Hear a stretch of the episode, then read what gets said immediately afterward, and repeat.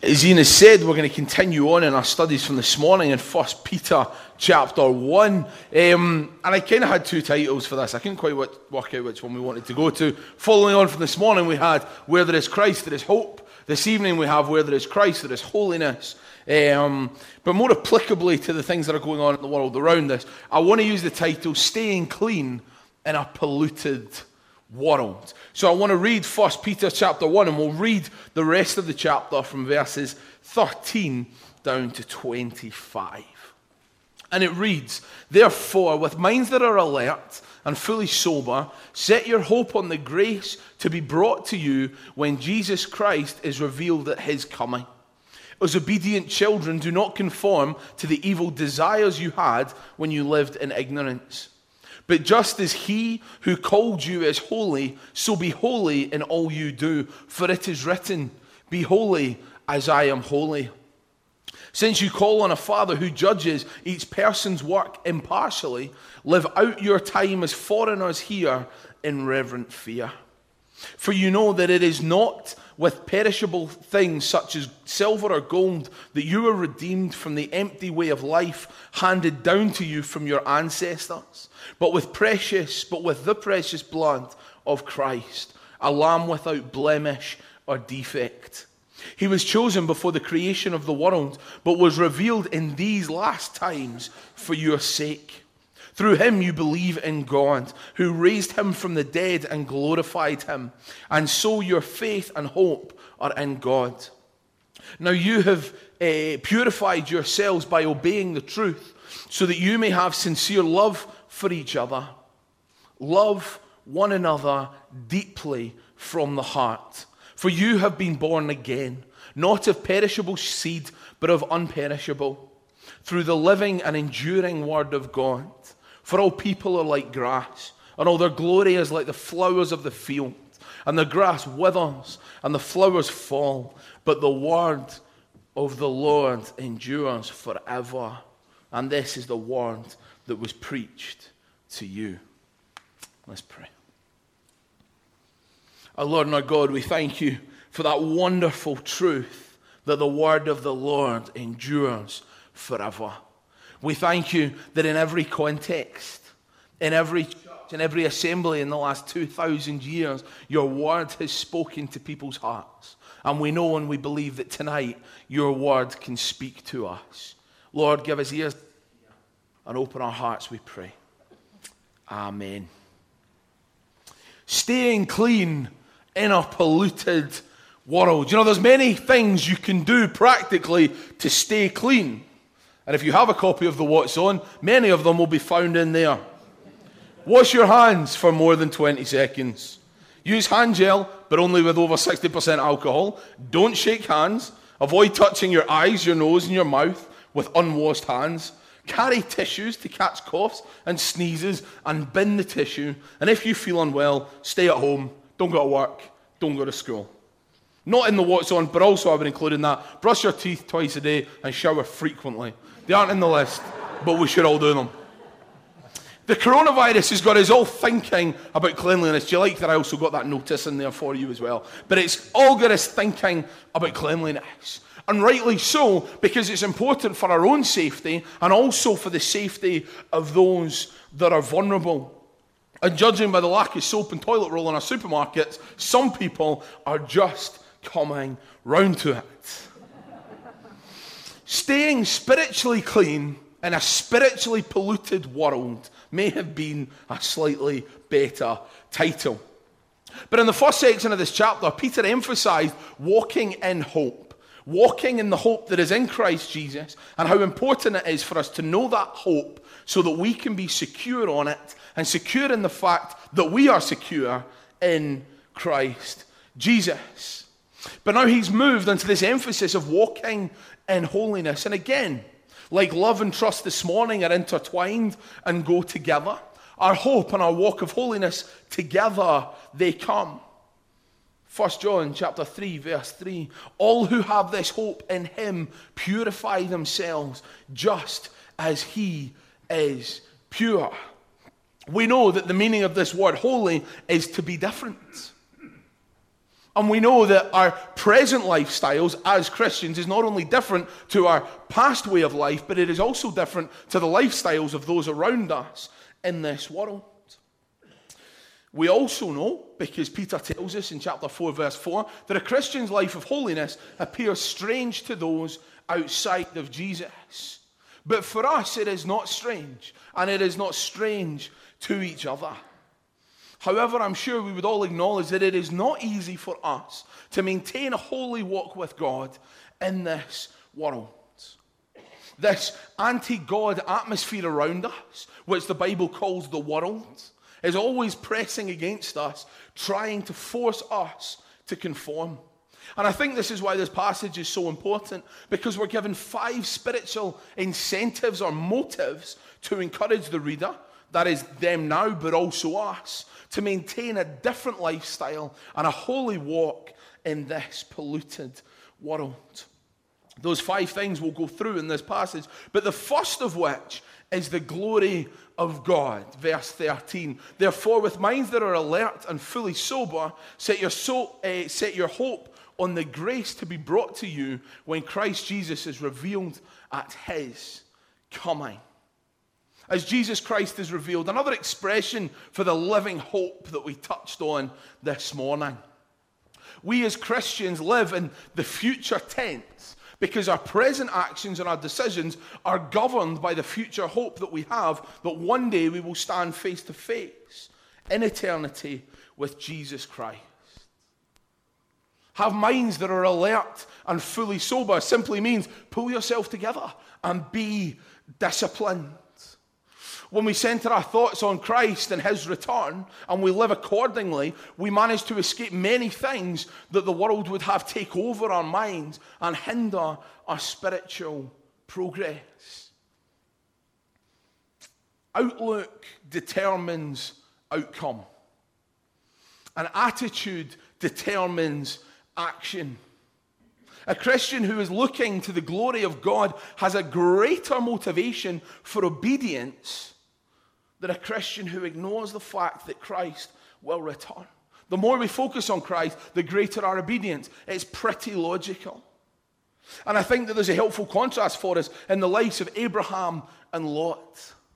Abraham had his eyes firmly fixed on eternity. He had no interest in the offerings of this world. But Lot, who had tasted the pleasures of the world, gradually moved towards Sodom. Abraham brought blessing to his house, but Lot brought judgment. Outlook determines outcome. Not only should we have an alert mind, but we should be sober minded. To be calm, to be steady, controlled, and to weigh up all matters. The fact that Christ is coming should encourage us to be calm and collected. The fact that Satan is always on the prowl, always looking for where he can catch us out, is another reason that we should always be alert and always be sober minded. But also with this, we should have an optimistic mind. Set your hope on the grace to be brought to you when Christ Jesus is revealed at his coming. Set your hope on it. That's how secure it is that your hope can be built entirely upon it. And not just that, but all your future hope and everything that you will need in your life can be built on Jesus. Hope in the future glory of Christ that we will find ourselves in. The result of this mindset, the result of this focus, is that we experience the grace of God in our lives. Of course, we will never experience the grace of God to the extent we will when we face Christ in eternity, but we can experience that grace today as we look to Him. We have been saved by grace and we depend moment on moment God's grace. For us, looking to the promise of the return of the risen King is something that should strengthen our faith and give us hope in the most difficult of days. As we said this morning, set your hope on Christ and we'll come to verse 24 later. But all people are like grass. All their glory is like the flowers of the field. The grass withers and the flowers fail. All of this is for God. Set your hope on Jesus because nothing else is eternal. Nothing else will go with us from this life. Secondly, we have the holiness of God that encourages us in our walk as Christians, encourages us to stay clean in this polluted world. Verses 14 and 15. As obedient children, do not conform to the evil desires you had when you lived in ignorance. But just as he who called you is holy, so be holy in all you do. The argument here again is pretty logical and straightforward. Children inherit the nature of their parents. Therefore, as adopted sons and daughters of the God who is holy, as his children, we should live holy lives. In Peter's second letter, he says we may participate in that divine nature, more than just observing or knowing, but participate in that divine holiness of God that we are called to live. And we ought to reveal that in the nature of how we live in a way that follows God.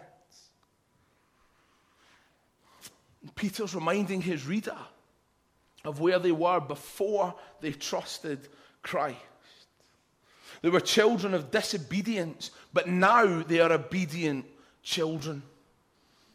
True salvation always results in obedience. They had always been imitators of the world, after the standards and the pleasures that this world would offer. Romans 12 2, we know this. Don't be conformed to the patterns of this world. And in verse 14, don't conform to the evil desires you had when you lived in ignorance. One, one of my favourite th- parts of the book of Romans is this dialogue where people are asking Paul, surely we can sin more to get more grace.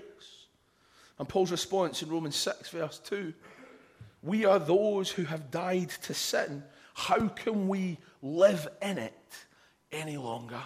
How can we go back to the way that we once lived? Now that we have been set apart in Christ Jesus, how can that not be the way that we want to live our lives? We were once people of ignorance, and ignorance leads to indulgence.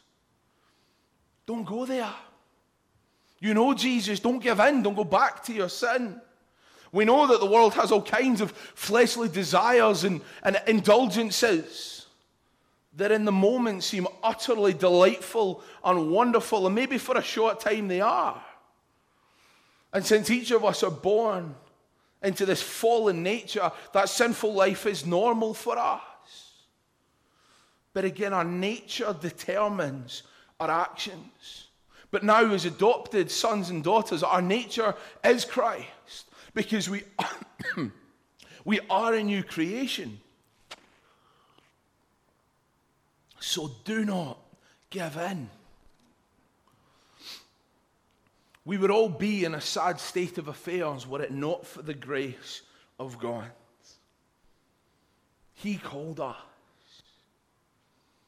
And one day Jesus called to Peter and his friends and he said, Come and follow me, and I will make you fishers of men. And they responded by faith to his call, and that completely changed their lives. It probably explains why Peter uses the word called so often in his letters. The fact that we are called to be holy, that we are called out of darkness into his wonderful light, that we are called to suffer and follow Christ's example. And in the midst of persecution, we are called to inherit a blessing. But best of all, we are called to His eternal glory.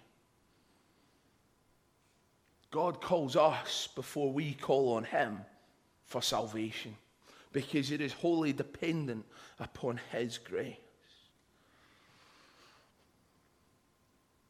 But we know that God's gracious election of sinners to become saints always involves responsibility from us. Yes, it comes as privilege, but He has chosen us in Christ that we may be holy and blameless before Him. This idea again that our walk and our holiness comes from, our obedience comes from the glory and the holiness that Christ displays before all of us. God has called us to himself, and he is holy. Therefore, we should be holy. And Peter quotes those words of the Old Testament law Be holy because I am holy. God's holiness is an essential part of his nature. 1 John 1 5, God is light, and in him there is no darkness at all. That is holiness, somewhere where there is absolutely no darkness. And we have been set apart for God's use exclusively and for his pleasure. And that means for us a separation from everything that is unclean and complete devotion to God. I wonder as we pause and reflect on that, if we see the evidence of this in our lives, if we see the replicating of the holiness of God in who we are and our interactions with people and the ways that we conduct ourselves. Does God's holiness drive us to cast out the sin in our lives? Do you know, for us, there is no secular and sacred. Because all of life is holy as we live to glorify God. Even such ordinary activities as eating and drinking can be done to the glory of God, as Paul tells us. If something cannot be done to the glory of God, that means we shouldn't do it. Thirdly, the Word of God verse 16 For it is written, Be holy because I am holy. It is written, a statement that carries great authority for us. Our Lord uses the word to defeat Satan, and so may we. But the Word of God is not only a sword for battle, it is also a light to guide our paths. It is also food to strengthen us, and it is also water that washes us. And the Word of God has this cleansing ministry in our lives. Those who delight in the Word, those who meditate on it and seek to obey it, will experience God's direction and His blessing in their life. Why? Because the word reveals God's mind to us. And because it reveals God's mind and who God is, we should seek to learn it. We should seek to learn God's heart and we should love it. We should look to seek God's will and we should live it. And with our whole being, our mind, our will, and our heart should be controlled by everything that God has for us. This quote comes Leviticus 11:44, "Be holy because I am holy." Does that mean all of the Old Testament law is applicable to us? We need to bear in mind that, that these early believers didn't have what we have now as the full canon of Scripture. They had the Old Testament. And God used the word, this word, to direct them and to nurture them. We know that we're not under the ceremonial laws that were given to Israel even though there are great principles in all of these that we can pull out. And nine of the Ten Commandments are repeated in the epistles, so we must obey them. The Sabbath was fulfilled in Christ, something that was given to the land of Israel. But as we study the Old Testament, we learn more of God's character and his working. And we see his truth displayed again and again and again. How do we keep ourselves clean in a filthy world? One of our first responses should be what does the Bible say? What would God have us do? Because in those scriptures, that is where we find our principles and our promises and the examples and the people to guide us in our decisions today. And if we are really willing to obey God, He will show us His truth. While God works in many, many different ways, throughout all of history, his character remains the same. His principles and his rules never change. But you know, we don't just study the Bible to know the Bible better. We study the Bible so that we may know God better. It is good for us to know the Word. But it should be better for us to know God through His Word. We never read the Word for the sake of reading, but we read so that we might know our God. And do you know, my greatest desire in this church in these couple months of vacancies is not that we would sit back and just say, okay, we'll crack on with things when our new senior pastor comes, or things will pick up again, or whatever the comments might be, but rather that we were a people that were so utterly in love with God, so utterly convicted by His word, that this church sees more conversions than it's ever seen before, that we would see dozens of mature believers raised up. Because we are the body and Christ is our head, and He has given us everything that we could possibly need.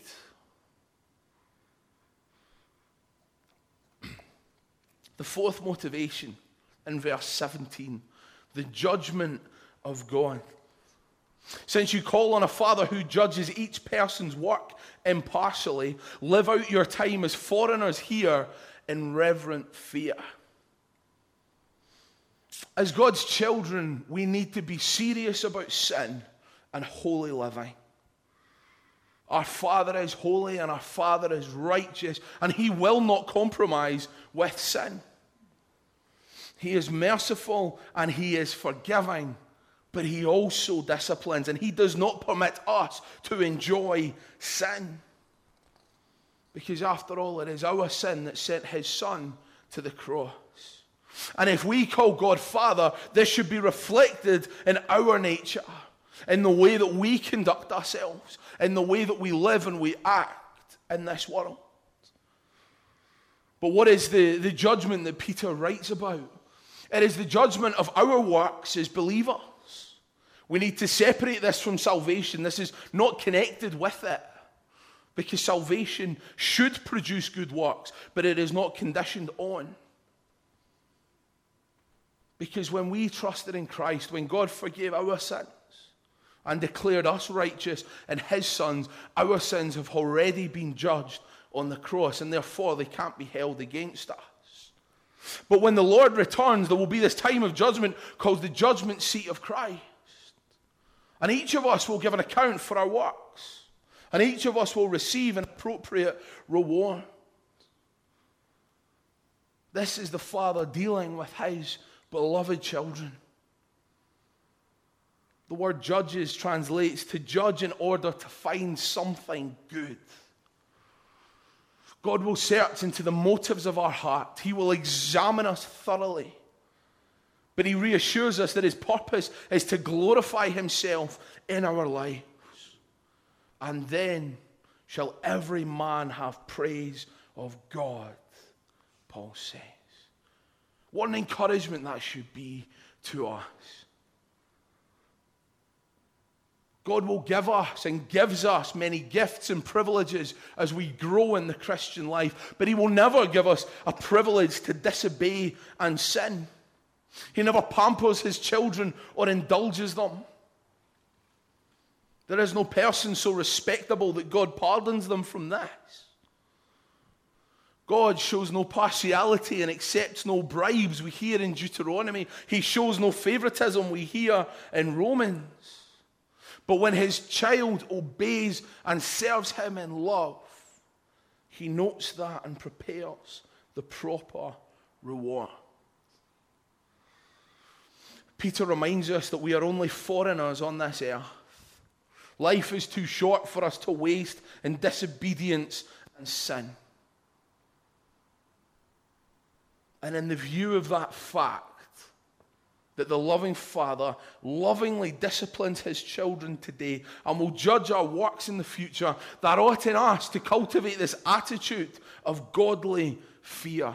We know not this, this crippling fear that consumes us of a slave before a master, but it is this loving fear of a child towards their parent. It's not the fear of judgment, but it is the fear of disappointing him and sinning against him.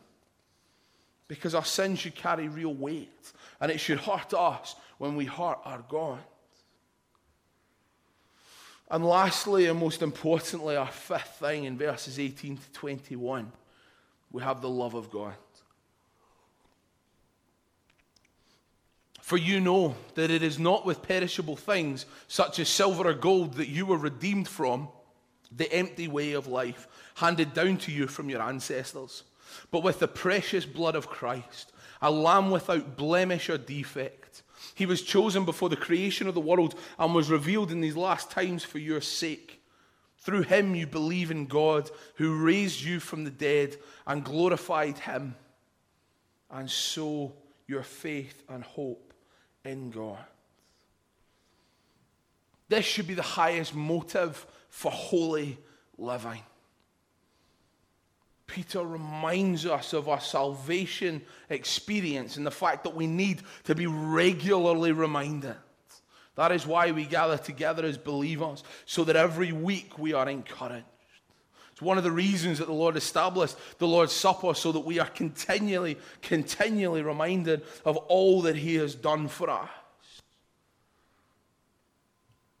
And He reminds us of where we were, that we were slaves that needed to be freed. Do you know this word redeemed to us is probably a theological term, but it carried this, this meaning in first century Roman Empire. Just as the exiles were redeemed, there were probably about 60 million slaves in the empire, and many slaves became Christians and fellowshipped with local believers. A, a slave could purchase his own freedom, but only if he had enough money to do so or his master could sell him to somebody else who could pay the price and set him free. Redemption was a precious, precious thing. So, this idea that there is someone that could pay the price ultimately for you would blow people's minds. We must never forget the slavery of sin. Moses, time and time again, urged Israel to remember that they had been slaves didn't always stick with them, they were still disobedient. But that was the reminder that they were constantly given. The generation that died in the wilderness forgot the bondages of Egypt and wanted to go back. Not only did we have a life of slavery, but we had a life of emptiness. Peter calls it the empty way of life handed down to you from your ancestors. He describes it more in chapter 4, but he gives this idea that we thought we were full and we thought we were happy outside of Jesus, but in reality we're empty and we're miserable. And that, that is the reality for many today, that they are blindly living on substitutes, thinking that they are enough to fulfill their life and give them purpose. But Peter not only reminds us of where we were, but he also again reminds us of what Christ did. Peter, in all of this, it is constantly back to Jesus all the time. He shed his precious blood to purchase us out of slavery so that he could set us free forever. To be redeemed is to pay the price. A slave could be freed when the price was paid. But no amount of money can set a lost sinner free, but only the blood of Jesus can redeem us. Peter was a witness of Christ's suffering. And he mentions his sacrificial death often again in this letter. And in calling Christ the Lamb, he brings all this imagery to us that is found constantly throughout the Old Testament that would have been important to the early church. This idea that there is an innocent victim who is going to give his life for the guilty. We see this, this sacrifice starting in Genesis 3 all throughout the Old Testament. And we read these wonderful words here with the precious blood of Christ, a lamb without blemish or defect. That is how we are redeemed. That is the love of our God that is given to each one of us.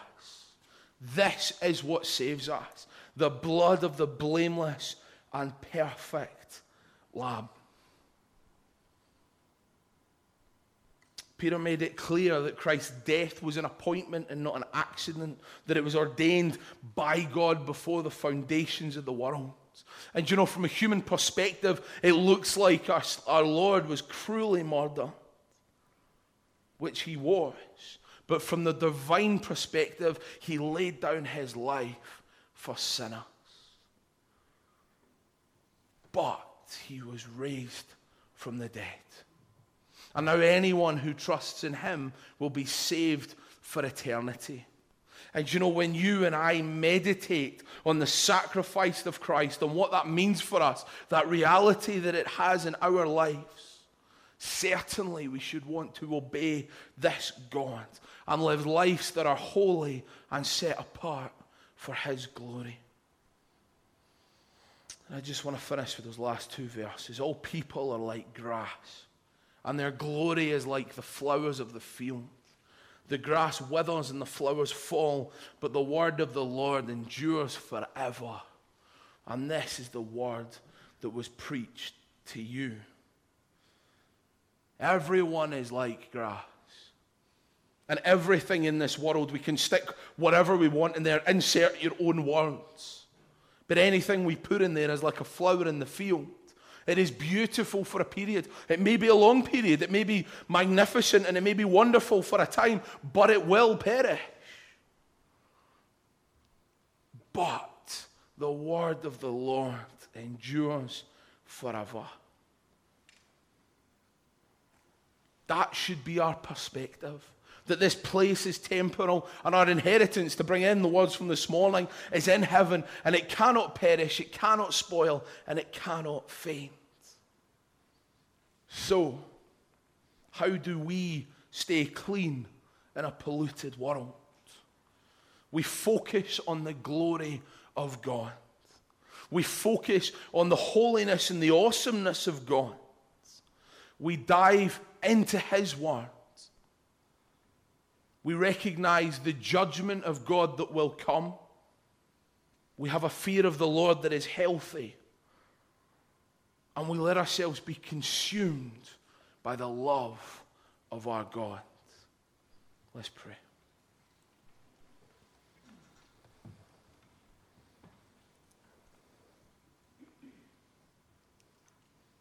Father, we thank you that you didn't just send your Son into this world to save us and then leave so that we could just get on with it ourselves and make the best of this life as we could.